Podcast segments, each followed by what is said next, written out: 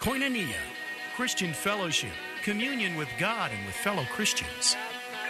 Koinonia, an association of people who share common beliefs and activities.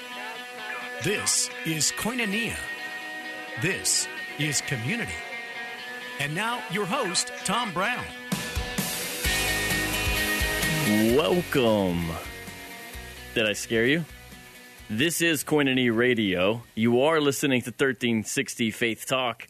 This is a great day to be alive and be on the air here discussing important things that affect us here in the city. That's why it's called Koinonia in part. Tom Brown has a vision of talking about issues that matter right here to the local Phoenix, Arizona community and uh, oftentimes on a national scale. And uh, he does so by getting local people involved and talking to them about such issues. And today I'm going to be doing that. My name is Vocab Malone. Before I introduce my guest, I guess I should introduce myself. I am a pastor of a downtown church with some other pastors. They're at Roosevelt Community Church. We're right downtown in the Art District. I'm also a host of a show called Urban Theologian Radio. Urban Theologian Radio, and we air right here on this station, 1360, every night. Uh, I'm sorry, every Sunday night at 5 p.m. And you can hear all of our shows at urbantheologianradio.com. Also, follow us on iTunes. We do doctrine, theology, apologetics. So sometimes we debate Muslims, sometimes we'll have an atheist on, sometimes we discuss cults, sometimes we discuss uh, current events, philosophy, theology, urbantheologianradio.com. And the guest I'll be speaking with today is Dave Everett, who used to host a show right here on 1360. He's glad to be back in the studio. How you doing today, Dave Everett, director of the Crisis Pregnancy Centers?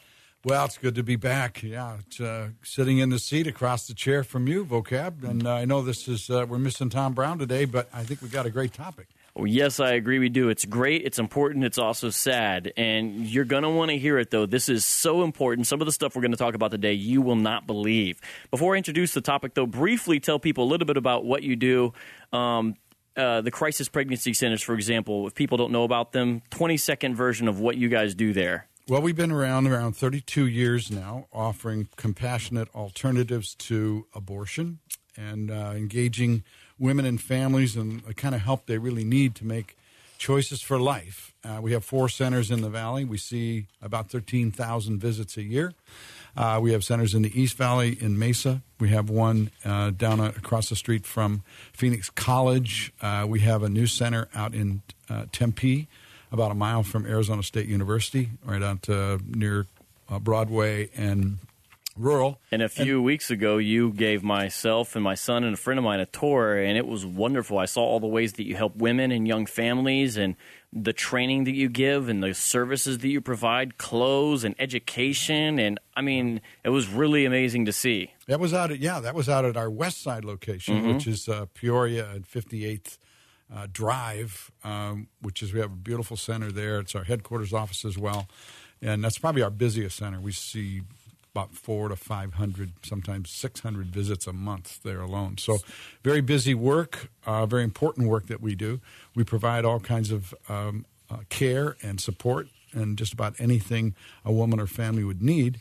Uh, in a in an unplanned, untimely pregnancy, you know, so that's what we're all about bringing a biblical alternative to abortion and the issue of life. And showing true love and really giving people true choice. You show them what their baby looks like. You give them the actual information. You tell them about other alternatives besides, you know, murdering their own children, such as adoption and uh, all kinds of support that you give them. That's some great stuff. This will be in contrast to the organization we're going to be discussing today, which is Planned Parenthood.